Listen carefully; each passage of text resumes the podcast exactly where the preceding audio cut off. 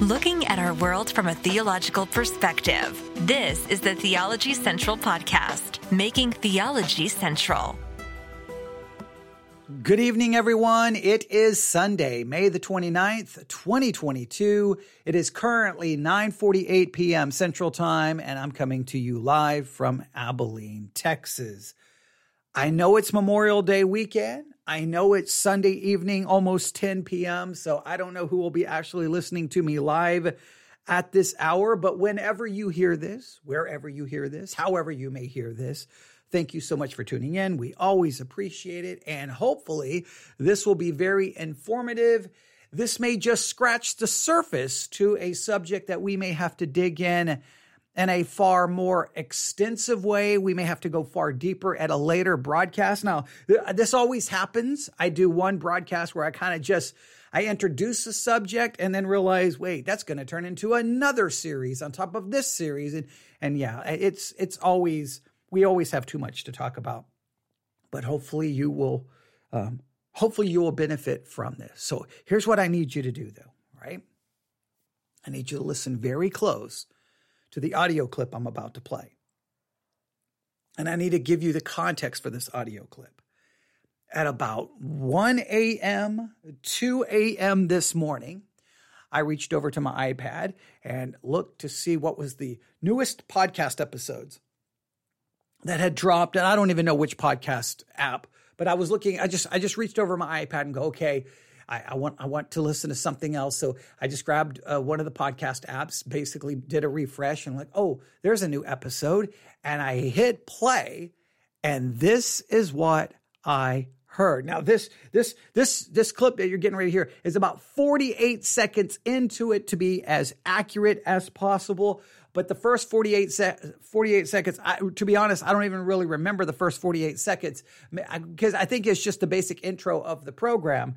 But it was the next part that I was like, wait, wait, wait, what? Wait, what are they playing? Wait, what? What's going on here? And I was a little confused. So I want you to listen to this carefully and see if you can identify maybe what what perspective, what movement this could be coming from.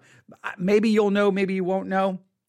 We'll play this, then we'll back it up, play the introduction to the program itself, then we're going to we're going to play a little uh, we'll play a little bit of the program. We'll analyze a little bit of it. We won't do a review of the entire episode but it's going to introduce a movement that you may be very familiar with or you may have friends or family who's being influenced by it. You may have people in your church who's being influenced by it. And typically, they won't stay in your church long after being influenced by it. They will find their way, well, to something more in line with the movement itself. All right. Okay, well, so, okay, some of you see the title, so you already know what we're talking about. Okay, I forget. Yes, depending on which app you're listening to me right now, you already know what we're talking about. So I don't know why I'm trying to build intrigue and mystery because the title gave it away. Okay, I apologize. But for other for the others of you maybe listening on the Sermons 2.0 app or on the Church 1 app, you don't have a clue. So the mystery is appropriate. For others of you, all right, who who who want to be the first in the class with the right answer. Okay, you you know, you know, but I still like trying to build a little bit of mystery and intrigue here. All right, all right ready? So try to imagine what I was thinking at about 1 a.m. when I heard this. Synagogues are top coronavirus hotspot list. This is a report from Israel that yes. the synagogues are the top spreaders of the coronavirus in Israel. That's not an anti Israel report. That's a, in the Times of Israel. The They're admitting, they are admitting that the virus clusters are in the synagogues. In fact, I'll show you the next one from UPI. Chief rabbis urge Israelis to stay away from synagogues. Well, I would too. Stay out of those things. There's a plague in them. God's dealing with false religions.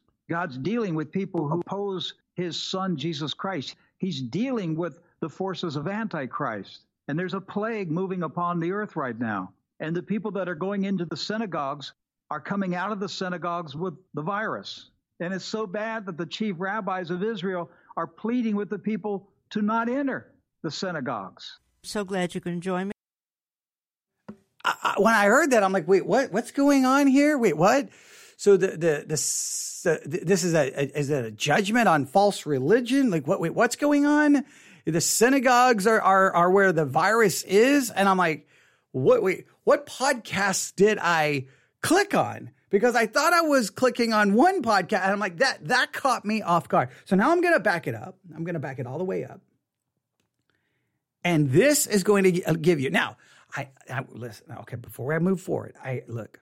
There's one listener that anytime I play audio from this program, they will send me a message saying, I stopped listening because I hate that program and I'm not going to listen to it because they don't know what they're talking about. Eh, okay, I understand that you disagree with the program.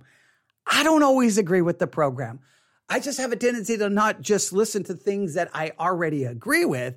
I listen to things from all different perspectives to be challenged because if all I listen to is what I agree with, I will always think that I'm right. Okay, so all right, so just I always have to address that one individual because they are always like, I'm not going to listen to anything else because you played that, and it's like I, I I'm going to play well stuff from everything because that's what we do. All right, so here we go. All right, now we're going to back this up. Now that may not have identified the movement and really, in some ways, it kind of goes against the. Uh, well, you'll see. It will all make sense in a minute. Here we go. We're going to put this all together. Here we go. So, just what is the synagogue of Satan? Why are the Jewish people the most persecuted people in all of human history? People will say, well, it's because God chose them. That's not the reason why they're persecuted. They're persecuted because they're hated by Satan and by the world, by spiritual reasons. They've suffered more than any people group in recorded human history. Welcome to Understanding the Times Radio with Jan Markell. Radio for the Remnant, brought to you by Olive Tree Ministries. Jan features two guests who will discuss some compelling topics. How can Christians serve a Jewish Messiah yet curse the Jewish people? They are the key to Bible prophecy, and Jerusalem is the holy city to Jews and Christians. Here is today's programming. Okay, now they're getting ready to play the clip I just played. So this is from the Understanding the Times podcast. This is the most recent episode that dropped sometime over the weekend, depending on which podcast app you have. I think it's supposed to drop around on Friday around midnight. I think is when it's supposed to drop.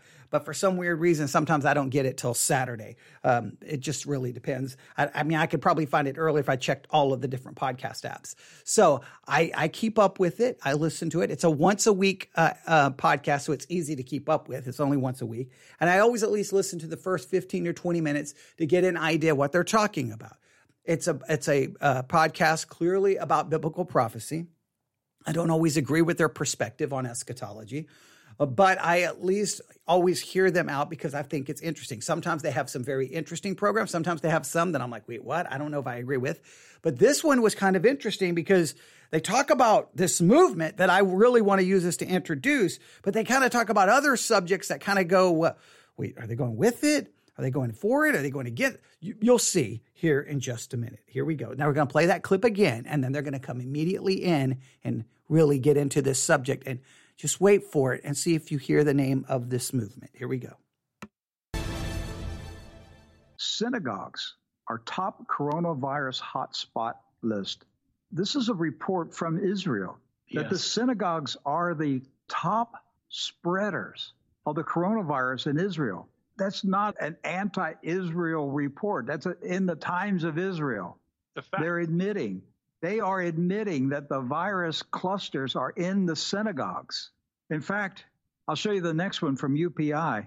Chief rabbis urge Israelis to stay away from synagogues. Well, I would too. Stay out of those things. There's a plague in them. God's dealing with false religions. God. Now, once again, God is dealing with false religions. So I guess anywhere, anywhere COVID shows up, that's a ju- that's a judgment on false religions. So if COVID shows up in your church or COVID has shown up in your church, that's a judgment on false religions because the, the COVID pandemic ended up in synagogues and was where it was clusters for the spread of, of COVID. That is proof that God is judging I, once again, I, I, I still don't understand why people think this way. Didn't we learn anything from the book of Job? Job was suffering and everyone's like, he's being judged by God. He's being judged by God. And reality, that wasn't the case. Why is it that if sickness shows up in that church, they're being judged by God? Maybe we should just stop saying who's being judged by God. Maybe we should just stop that. Maybe. Maybe we don't know. Maybe you're not, maybe you don't get a, te- do you get a, a judgment alert, like an Amber alert? You know, it, it, it, it beeps on your phone. Beep, beep, beep, beep, beep, beep, beep, beep, beep, beep. Judgment occurring, judgment occurring. Your neighbor is being judged. Your no- neighbor is being judged. They have a sickness. Your neighbor is being judged. They have cancer. Beep, beep, beep, beep, beep, beep. Yeah, it's like, is that how it works? That you can go say, they're being judged. They're being judged. Maybe just stop that, please. Maybe, maybe, just maybe, just stop. Maybe. Okay. Right. So, so that's just that's just a weird way. like, I'm what is going on on this on podcast? This is not. Uh, so let's just you'll see where this goes. Here we go. Dealing with people who oppose his son Jesus Christ. He's dealing with the forces of Antichrist, and there's a plague moving upon the earth right now. And the people that are going into the synagogues are coming out of the synagogues with the virus. And it's so bad that the chief rabbis of Israel are pleading with the people to not enter the Senate. Someone in chat just said the other implication of that is that if you go to a non false religion church, there should be zero COVID. I guess there should be zero cancer, zero death, zero high, uh, high cholesterol, high blood pressure, uh, high, uh, there should be zero heart attacks. There should be zero everything. It's just, yeah. So, all right. I, I'm just a little perplexed here by like, what, what, what's going on with this clip? All right. But we're to see. We're to see. Give me one second. I'm going to open up my iPad here and uh, open up the Spreaker app so I won't miss any comments if anyone makes them. Okay, here we go. All right, but that is that is a good catch that someone made. But we're, we're waiting. We're waiting for a certain movement that's going to be talked about here. Here we go. Synagogues. So glad you can join me today on Understanding the Times Radio. And I'm looking at a different angle this week in the world of apologetics and that tease of a little soundbite. Rick Wiles, we'll say more about him throughout the hour because he represents what I would call Christian anti Semitism, but we'll talk about that later. I think the question after that clip are Jews really a part of the synagogue of Satan? I mean, wasn't Jesus a Jew and isn't the nation of Israel the epicenter of end time activity? Now, let's stop right here. Before we get to the movement that I really want to talk about Christian anti Semitism. Now, Christianity has a history of being very anti Semitic. There, there is no question about it. There has been that within church history, it has been there. Very strong anti Semitism. I mean, if you don't believe me, you just go uh, pull up the works of Martin Luther, not Martin, not uh, the the reformer from the 1500s, not not Martin Luther King Jr., but Martin Luther. Okay, some people don't know church history, really don't know that the Martin Luther of the Protestant Reformation. But go read some of his writings, and you'll be like, "Whoa, wow, that's some anti-Semitism. That's anti-Semitic. That that's crazy.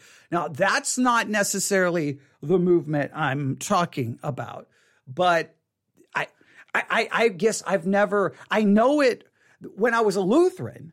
I'll never forget reading. I was reading something that Luther had written, and I and I went to my Lutheran pastor. And I'm like, "What in the world is this?" I was like, "Really? Okay, really? Uh, we get our name from this guy? Really? This this is some messed up stuff. Okay. And that was my first time like going, whoa, what is going on here? So um that that that's an interesting part of this. Let's see what else they're going to talk about.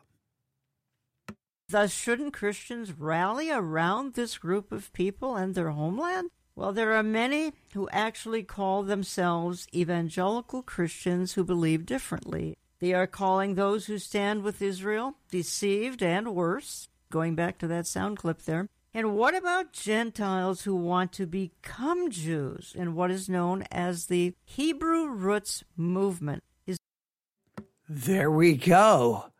Gentiles who basically want to become Jewish in what is known as the Hebrew Roots Movement.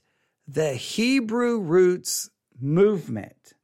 Now, I have never given much attention to it. I really haven't. I don't think I've ever done any teaching on it. I've kind of always just felt that it was something out there on the fringe. And I'm like, come on, whatever. Okay. But sometimes then people who maybe not would not even identify as being a part of the Hebrew roots movement. They may not even know what the movement is. They would start talking about something in, re- regards to Judaism and and shouldn't we do this or shouldn't we go back to that? And I'd be like, where are you getting these ideas? Like I'm just kind of looking at him like, what are you? We're, we're Christians, right? Right? What, what are we talking about? Right? You don't know the whole New Testament kind of thing. Where where, what are you talking about? And then they're like, oh, I saw this video on YouTube. I'll go, oh, here we go. Okay. Oh, I saw, or I heard, and I'm like, and I'll start go looking. I'm like, what is going on? So I, I I've kind of known that it's out there, but I'm just going to be honest with you. I never felt in any meaningful way that it was something significant enough to go really like, oh, I've got to address the Hebrew roots movement in a significant way. So when I when I got past that original, like, okay, wait, what's this clip? Wait, wait what's going on? When I kind of got back past the original, and I'm like, oh, they're going to talk about the Hebrew roots movement.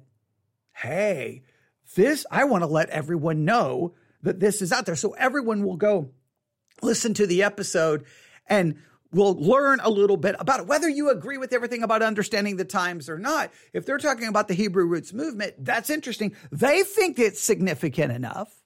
They think it's significant enough to address it. Other podcasts have addressed it. I I don't know. I would be curious from those who listen to this podcast.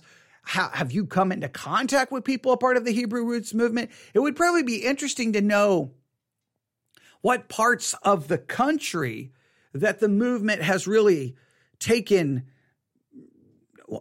taken root has really planted itself and is having an influence i just maybe maybe it's more prevalent here in west texas but i I, I just don't know, but it's the Hebrew roots movement. You, you may go, what is it? Well, we're gonna we're gonna listen to them talk about it. I they, I think they do a very important job here in a minute, she's going to interview someone who starts talking about the Hebrew roots movement. And he does a very good job making sure to, to, understand that there, it's not just when you think of the Hebrew roots movement, there's not just like, this is what it is. There are many variations. And I like the fact that they, they, they point out a lot of the different variations of it because I think it's very important. What you want to see is kind of the basic elements of it that's when when you detect a Christian friend or family member or someone in your church start talking, you can go, uh oh, uh oh. They may not be influenced by, say, the extreme form of the Hebrew roots movement, but just a little bit of influence from it, I think is is is extremely dangerous. And you you need to you need to be able to detect it going, uh oh, uh oh, I hear it, I hear it, I hear it, I hear it. And you've got to say, come on, what are you reading? What are you listening to?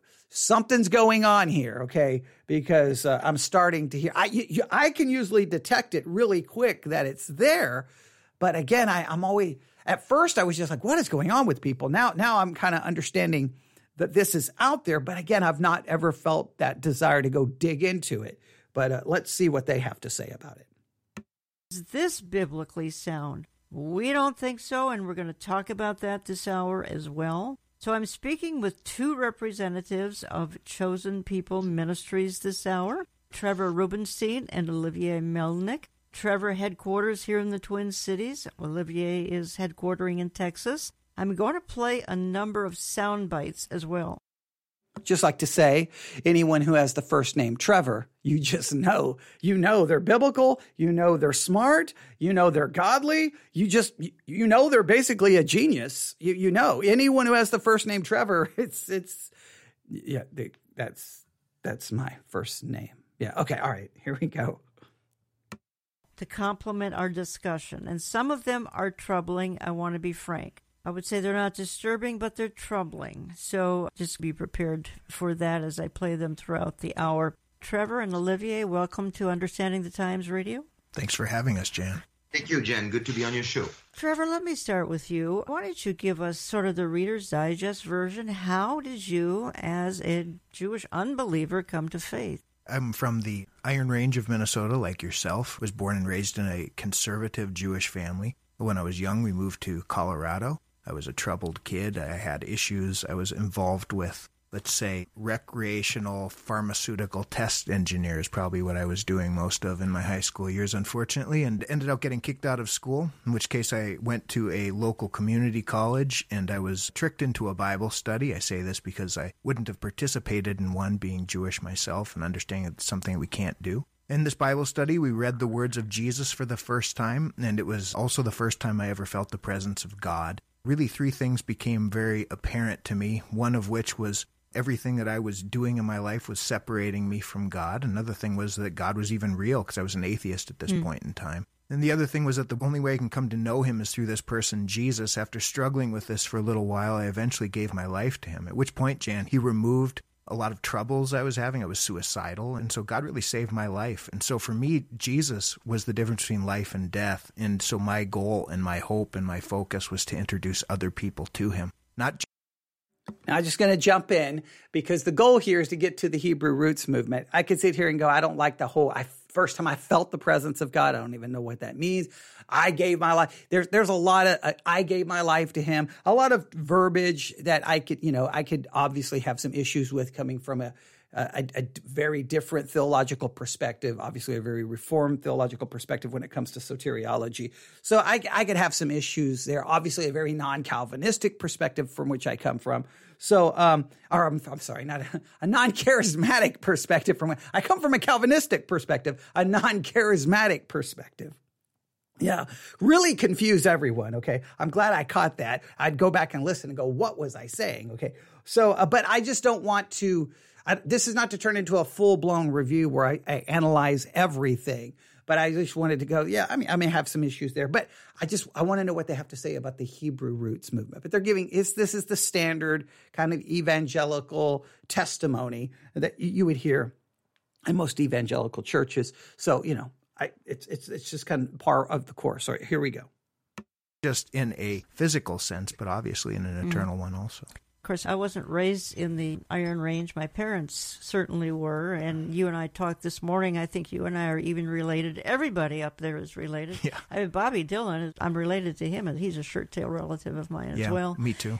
Olivier, yourself, how did you come to faith? This was in the mid 80s. I had met my American wife in California, and then fell in love and then she, she came to france and she started to witness to me and she gave me the messianic prophecies i was born in france of a jewish family my parents survived the war my mother survived the holocaust and hid on a farm in the south of france they lost their faith in God. So this is how I was raised up. And my wife came to me. She said, you know, she started talking to me about Jesus. And I said, I'm Jewish, you're a Gentile. Can we just agree to disagree? Mm-hmm. That just didn't work. She insisted, and eventually she gave me a book on prophecy titled The Late Great Planet Earth by Lindsey. And I read that book, and I got to the place about the rapture, and I got really scared. And I thought, well, this is kind of stupid thing that she believes, if that's true. But just in case it's true, so I asked her, said, you really believe in that? She said, yes, I don't have the details. But that's exactly why I don't want to marry you right now because I don't want to be separated from you. And one thing led to another. And eventually I thought that I was just procrastinating the inevitable because I had no reason not to believe. I had not been raised religious. I was a secular Jew. So I thought this makes sense. And all those prophecies that I read in that little book, all of them were fulfilled literally in the first coming. And he was saying at the second coming, they will all be fulfilled literally. Why would we believe any other? So that's what convinced me. So in the summer of 83, I gave my life to the Lord. Wonderful. Those are faith building stories. And I was in Jewish evangelism directly as well for many years. And just make sure we understand salvation doesn't occur because you present compelling arguments and people's like, oh, those arguments make sense. Salvation occurs because you present the gospel and God, through the work of the Holy Spirit and the word preached, effectually calls a person and regenerates them and brings them to faith and, and, salvation. Okay, just just I have to throw in the reform perspective, which is very different. Okay, but I just just have to throw that in there. All right, here we go. Encouraged by hearing how you gentlemen came to faith, I kind of want to start our discussion out, and I don't want to protract this a great deal, but I think we need to spend a few minutes on it. I want to read an email, and then I want to play a sound bite, and then I want to discuss it. The email will explain where we're going. I'm not going to give the gal's name. She doesn't give me permission. She just says this about her sister and herself as well. They have always had the mentality of to the Jew first, and they love Israel, that they are Gentile. And she says, My sister has been struggling this past year with different aspects of what should she be doing in her walk with the Lord concerning at what level does she need to be participating in her walk as if she were Jewish. Now, she's not, okay? She continues, she observes Shabbat and serves dinner with all of the appropriate accoutrements. She recently read some article that if a Christian does not follow all the laws in the Torah and keep all the feasts, that they will not have salvation. She says, I told her Paul had that discussion with the other disciples and asked, why would we put the Gentiles under the same bondage we were just freed from? The email goes on, but you can understand here's one sister who's not into Hebrew roots, so concerned about the other sister who is into Hebrew roots. Let me play a quick soundbite. It's apologist Mike Winger, and I was intrigued. He does YouTube question and answers. One of the top questions he gets is what is this Hebrew roots? You asked for me to look into the Hebrews roots movement right there. I actually asked you guys last year towards the end of the year what was one topic you wanted me to cover, wanted me to talk about, wanted me to spend some time researching. And this is the thing that got the most votes from you, your votes to say, hey, put this on the top of your list, Mike. And so I have. I've put it on the top of my list and I'm ready to actually talk about it now. At least this will be the first video. I'll probably do one or two more on this topic because I think it just has to be done. There's so much to talk about. So, in short, what is the Hebrew roots movement. What am I talking about? What is this about today?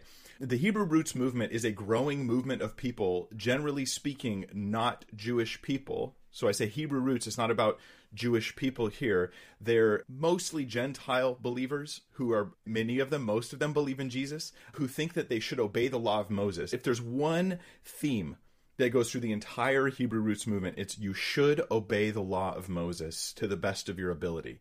Now, some of them are Christians who think that it's a good idea and it's desired. God simply wants us to obey the law of Moses, and they might call themselves Hebrew roots, or they might use the term messianic, or they have lots of different terminologies they use. I don't think it's important to memorize those right now. That's one group. It's just desired. Another group within the group says it's necessary for salvation. Like, if you don't do this, you will not be saved. Okay, that's a group within the group. They think it's necessary for salvation. Then there's another group, and not only do they think it's necessary, they reject the Apostle Paul and anything he wrote in the New Testament, they consider it not scripture. So they chuck the majority of the letters of the New Testament. Then within that group, there's also another group that is those who actually reject Jesus himself.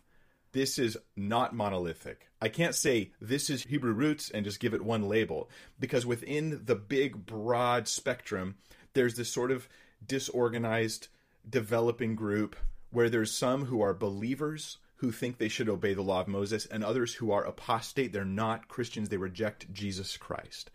So this is difficult to talk about because I can't just say Hebrew roots is this because those within the movement will not agree with me. So I'm going to take the one commonality of the entire Hebrew roots movement, and the commonality is the idea that we ought to obey the law of Moses. Some will say it's more than ought, but they will all agree that you should obey the law of Moses as a believer in God today. Olivier. All right, now we'll jump in right there. I like the fact that they this person acknowledges it's not monolithic. It's not just one. There's these r- wide range of opinions, and but I, I would obviously they reject Jesus, they're apostate. If they reject Paul, I mean, you're going to have to say that's apostate. I don't know how you can you can ha- maintain any form of biblical Christianity and throw out the apostle Paul. I mean, that would be that would be. I mean, I think you're definitely you're you're entering into the realm of apostasy. So there's two parts. There's two branches of the Hebrew roots movement that I I think you just have to completely claim. Man, that's that's absolutely apostate. And if and really, if you say you you have to keep the law of Moses in order to be saved, that's apostate. So really you have three branches of it that's apostate and only the one would be a Christian who thinks, well, we should we should keep the law of Moses. That that's that's a little bit different. Um, but uh, there is some serious issues uh, going right there with that. Now we're going to play a little bit more of what they have to say. I'm going to save most of it for you to go listen to. Because they have a lot of interesting discussions. But I'm just going to read from a, a Got Questions article because they're always the easiest one to pull up, but just so that you get a basic idea. What is the Hebrew roots movement? The premise of the Hebrew roots movement is the belief that the church has veered far from the two from the true teachings and Hebrew concepts of the Bible. The movement maintains that Christianity has been indoctrinated with the culture and beliefs of Greek and Roman philosophy, and that ultimately biblical Christianity, uh, and ultimately biblical Christianity. Uh, let me read this again. The movement maintains that Christianity has been indoctrinated with the culture and beliefs of Greek and Roman philosophy, and that ultimately and, and that ultimately biblical Christianity taught in churches today has been corrupted with a pagan imitation of the New Testament gospels. So right here, right, I mean, right from the very kind of be, uh, the very uh, foundational level of the Hebrew roots movement, you're basically saying that what's being taught in churches today is completely corrupted and is a pagan imitation of the New Testament, uh, is a pagan imitation of the New Testament gospels. That that the churches today are, are, become corrupt and pagan and we've got so we can't stay in there. We've got to go form these little groups of hebrew roots movement uh, whatever we're going to re- reference ourselves as because we're going well we've got to figure it out. We've got to restore and we're going to go back to what it's originally supposed to be and how it's originally supposed to look like and what it's re- originally supposed to teach right? I think that that's i think that's very important to understand which is you can see why it would make it extremely dangerous. This article goes on to say those of the hebrew uh, roots belief hold to the teaching that christ's death on the cross did not end the mosaic covenant but instead renewed it expanded its message and wrote it on the hearts of his true followers they teach that the understanding of the New Testament can only come from a Hebrew perspective and that the teaching of the Apostle Paul are not understood clearly or taught correctly by Christian pastors today. Many affirm the existence of an original Hebrew language New Testament, and in some cases, they basically denigrate the existing New Testament written in Greek. This becomes a subtle attack on the reliability of the text of our Bible. If the Greek text is unreliable and has been corrupted, as is charged by some, the church no longer has a standard of truth. Although there are many different and diverse Hebrew root assemblies with variations in their teachings, they all adhere to a common emphasis on recovering the original Jewishness of Christianity. Their assumption is that the church has lost its Jewish roots and is unaware that Jesus and his disciples were Jews living in obedience to the Torah. For the most part, those involved advocate the need for every believer to walk a Torah observant life. This means that the ordinances of the Mosaic covenant must be a central focus in the lifestyle of believers today, as it was with the Old Testament Jews of Israel. Keeping the Torah includes keeping the Sabbath on the seventh day of the week, Saturday, celebrating the Jewish feasts and festivals, keeping the dietary laws, avoiding the paganism of Christianity, Christmas, Easter, etc., and learning to understand the scriptures from a Hebrew mindset. They teach that Gentile Christians have been grafted into Israel, and this is one reason every born again believer in Jesus the Messiah is to participate in these observances. It is expressed that doing this is, is not required out of legalistic bondage, but out of a heart of love and obedience. However, they teach that to live a life that pleases God, this Torah observant walk must be a part of that life. All right. Now, there's so many issues with it all. But the main thing is they're basically saying you can't trust the Greek New Testament. Basically, you you can't interpret Paul the way well the church has basically interpreted Paul for 2000 years. So everybody's got it wrong and once again, they've got it figured out. And this went more fracturing within the body of Christ, more apostasy and false teaching and it becomes extremely influential because people hear some of this stuff and go, well, Jesus was Jewish. And yes, uh, Judaism was, was a, a, key element. And you also have to remember that Judaism was basically wiped off the face of the earth in 70 AD, right? It was gone. It was no more. So, um, eh, because well something better was going to replace it and that was jesus and the gospels okay and we could go all the way through but Let's see what they have to say about it. Melnick, you've been in Jewish evangelism a good number of years. We all know Jesus came to fulfill the law and the prophets. Help us understand the thinking of those in this movement. I like what this gentleman was saying that it's not monolithic. Yes. I think it's important to understand that because once you understand that, it helps you not paint with broad strokes. Uh, there's a lot of people that I meet in all the places that I speak at in the U.S they come to me and they tell me either what do you think of or I'm part of and I like it. Should I do this? Should I do that? So some people are part of the Hebrew roots movement because they just want to discover more about the Jewish perspective. And but some people are pushing something that I think is not biblical. When somebody says we have to be under the Mosaic law, I think they basically don't understand what grace is all mm. about. Now, I love to celebrate Passover, but I don't do Passover because I'm under the law and I'm supposed to. I couldn't do it according to the law because we don't have a temple to do sacrifices. But I do it because it points to something that Jesus did, and there's a connection, typologically speaking or prophetically speaking. So there's nothing wrong with doing some Jewish things. Sure. But if it becomes overboard. And plus, if they say you have to keep the Mosaic law, there's many of the 613 commandments that you cannot keep. Right. So my first question is, which one do you keep? Which one do you not keep? Is it okay to pick and choose? That's the whole thing. When people in any way, shape, or form want to return to the Mosaic law, you can't keep it. Like it's just plain and simple. You can't keep it because you don't have the temple and you don't have a high priest. You don't have the very things that are required. It was destroyed in 70 AD. The Jewish era ended in 70 AD. It came to an end. Judaism today is simply a shell of itself. It's a shadow of itself. The, the true, the essence of true Judaism was eradicated. It was gone. They don't have genealogical records to know which tribe they're a part of. The, tr- the whole tribe division is gone. There's no high priest. There's no sacrificial system. There's, there's not, you don't have the, the, the, the, the proper things that belong with inside the temple. Everything is gone. So what's the point of returning to anything Uh, like and, and uh, why why even return to anything that's simply a shadow of what was fulfilled in Christ. I don't even understand celebrating Passover. If Passover pointed to Christ, then why go why go celebrate that which pointed to Christ? Celebrate Christ. Wasn't it the Passover meal that Christ instituted the Lord's Supper?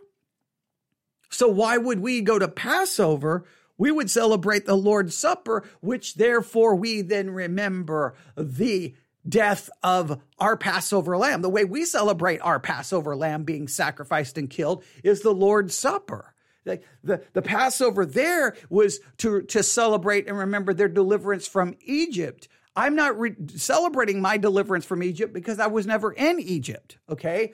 I'm pointing to Christ who died for me. So I, I the whole idea that I got to go back somehow to Judaism, go back to Judaism. The book of Hebrews is the whole, it's going away, guys. It's over. It's done. It's finished. If you keep clinging to that, you're not going to have a sacrifice for your sins. You're not going to have anything. That's why the book of Hebrews has to be interpreted in light of 70 AD and the destruction of all of it. The temple, gone, but there's something better. Your sacrifices are gone, there's something better. Your high priest is gone, there's something better. And that better is Jesus Christ. That's where we turn to. And the Judaizers and those who try to get the Gentiles to go back to Judaism are explicitly condemned in the New Testament, like in the book of Galatians. That's that's not even they're, they're, they have a false gospel. It's not even a true gospel, and anyone who brings a false gospel, he is anathema. So I it it's just bizarre that this could be influential. And I'm just baffled that the little clip from YouTube they played, that's the number one question he receives. That, that, I don't know when that video was made, but if that video was made recently, that, that's, that's, that's something maybe we need to pay attention to. Let's listen to just a little bit more. Trevor Rubenstein, it is good to emphasize that Christianity is Jewish. I think it's good to emphasize that Christians observe, honor some of the feasts of the Lord, Passover, and some of the others. I think all that's fine. But some of these folks are going too far, correct? Jan, I think that it can most clearly be understood through the story that we see in the scriptures of the serpent standard. Kind of a fascinating thing to go through. But in Numbers chapter 21, the people of Israel are complaining to Moses, and God sends fiery serpents that start biting the people of Israel. So God tells the people of Israel to take a bronze serpent and to put it on a pole, and then whoever looks on it won't perish. Interestingly, that you have to consider is how is this not idolatry? and eventually it becomes idolatry in 2 kings chapter 18 at the very beginning it states that hezekiah had to destroy the bronze serpent because the people were worshiping it and there's actually a third mention of the bronze serpent it's in john 3.14 it says for just as moses lifted up the serpent in the wilderness so too must the son of man be lifted up that whoever believes in him shall not perish but have everlasting life. So, much like the Hebrew scriptures, the bronze serpent all points to Jesus. It did from the beginning. The serpent, a symbol of sin, put on a pole, possibly showing judgment to sin, the end to sin. It always pointed to Jesus. So, as long as those things are focused on Jesus in themselves, it can be healthy. The problem becomes when the item that was intended to point to him becomes the focus opposed to the Lord himself. Okay. Exactly. So don't go back to the thing that pointed to Jesus. Jesus has come. Jesus, the incarnation has occurred. His life has occurred. His death, burial, resurrection, and ascension has occurred. Don't go back to the shadow. Look at the fulfillment. Look at the actual the actual thing. Look at that. Look at what is tangible, what he did. Now, we go back and we study the shadows the, as they are mentioned in the Old Testament, but we don't need to go back. Now, we may want to, we may want to understand what it looked like. What, what did Passover look like at that time? We, we may want to get a visual, visible, a, a, visual representation of what it was like to get us a better understanding of the picture or of the, of the, of what it was, the shadow of, the, the, you know, what it was pointing to. But the, the when when you keep going back to that and going back to that and going back to that, you're making you're ma- basically you're taking the shadow and making it an idol, and you become guilty of idolatry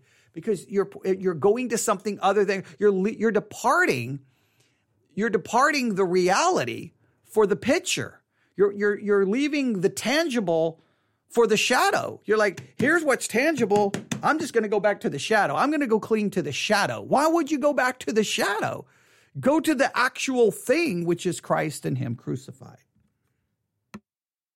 And this is a real issue. And sometimes, Jan, when this happens, it becomes incredibly detrimental, as the individual was stating. There are Gentiles that are converting to Judaism in large numbers. In my last communication with a local Orthodox rabbi, he said they can't even handle the amount of Gentile converts because they're becoming so enamored with the Mosaic covenant where the Mosaic covenant is beautiful, wonderful, of course, as Paul says. It's a good thing. The problem is when that's the focus as opposed to whom it was always intended to point to Jesus, the Word of God brought to light. You're listening to.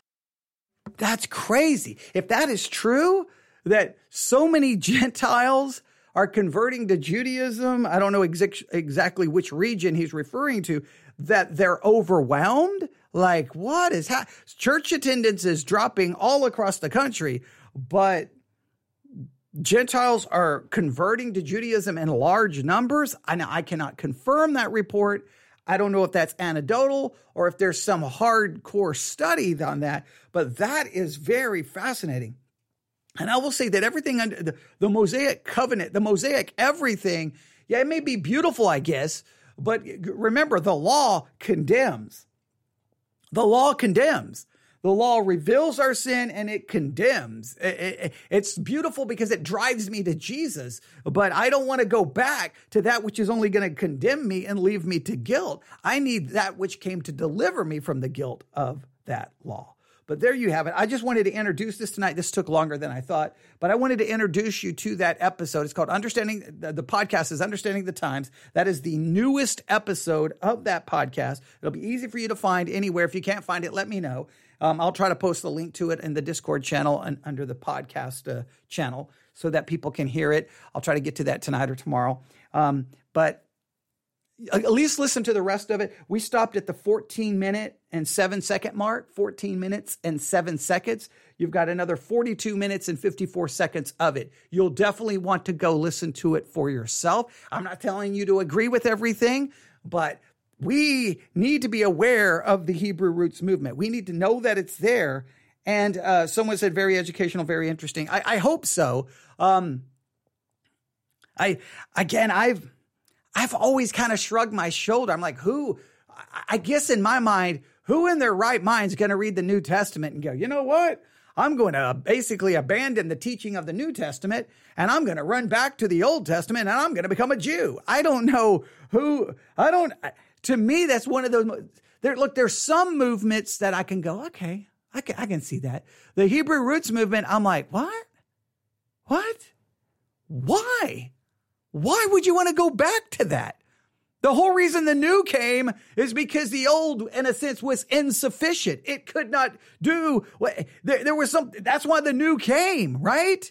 Uh, like read Hebrews, read Galatians. So I, I'm just, I'm like, who would want to go back? Who would want to go back to that bondage, to that law? When you have grace, you have Christ. So I kind of always shrug my shoulders, like, what are you, what are you, what? And just like, I've got other things to worry about. Maybe that was, I was, look, when I, when I, when I feel like I've got good insight to where the church is going or, or, or something that's important, look, I'll point that out when I think that I'm right. This one, if, if this is true, that this is the number one question that someone is getting on YouTube, and this is like Gentiles are converting to Judaism in large numbers. I missed this. I didn't see the danger here. I didn't perceive it. I was just like, well, what do you stop watching YouTube videos and read your Bible? That was pretty much the way I was like, what?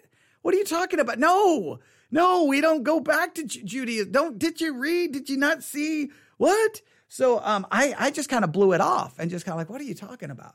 And I, it, it appears I may have been really foolish to do that and did not catch the significance here. So I don't know if you if you're encountering this anywhere, but if you are, I I, I now I have received number of times. Usually, it's which is weird. Pandora. Um, I've had more listeners who hear, heard us on Pandora who have said, you know, we we basically need to go back and follow the Sabbath rules. We need to go back to the Sabbath rules. So the very Sabbath pro Sabbath people, going back to the Jewish Sabbath, worshiping on Saturday, most of the people who have contacted me to argue that point of view or promote that point of view have been listeners on Pandora. Isn't that weird? It's just weird to me. It, it, it, it's I, I, don't why Pandora. So, but I, I, nowhere else do I really get any questions in regards to that. Uh, but is that a part of this? Maybe I, I, I always just assumed that there were Seventh Day Adventists. Now, clearly, in some cases they were, but um, I, I was like, oh, Seventh Day Adventist. I wonder if it's Hebrew roots. Don't know. I don't know. It's kind of a weird situation, but it's a serious situation because literally, to me, they're moving right towards the Galatians anathema. And I'll just end with reading it. I'll just end with reading it. I have it. Uh, see, do I have? Where's my other? Oh, here's my other Bible. Okay, Like, "Where's my Bibles?" I got I got books all over the place here. Okay, I'm. Let's eh, see here. Let's just go. Let's go to. This is a newer Bible, so finding things. Like they moved the book. Okay, let's go to Galatians chapter one, verse six. This is a somber warning. Galatians chapter 1, verse 6. I am amazed that you are so quickly turning away from him who called you by the grace of Christ and are turning to a different gospel. Not that there is another gospel, but there, there are some who are troubling you and want to distort the gospel of Christ. But even if we or an angel from heaven should preach to you a gospel contrary to what we have preached to you, a curse be on him, or he is anathema. And as we've said before, now I say again, if anyone is preaching to you a gospel contrary to what you receive, a curse be on him, or he is anathema. They are damned. That's how serious the issue is. And we need to take it serious. All right, go find Understanding the Times, find it on your uh, favorite podcast app, listen to the last 42 minutes. And um, if you are a part of the Discord channel, share your thoughts about the episode and let us know. And we'll, we'll talk about this soon. And I'll be back tomorrow um, doing more live broadcast uh, on Memorial Day. I'll definitely make the most of it, and uh, we'll see how things. I think maybe I don't know. We may have we may have kind of a a mini marathon coming up soon. Um, maybe Friday. I don't know. We'll have to see. I got some. I'm. I got a lot of catching up to do on on episodes that we need to, uh, or in series that we need to finish. So I'm going to try to find some time to really do a lot of extra things. Maybe we'll do some special things as well. We'll see.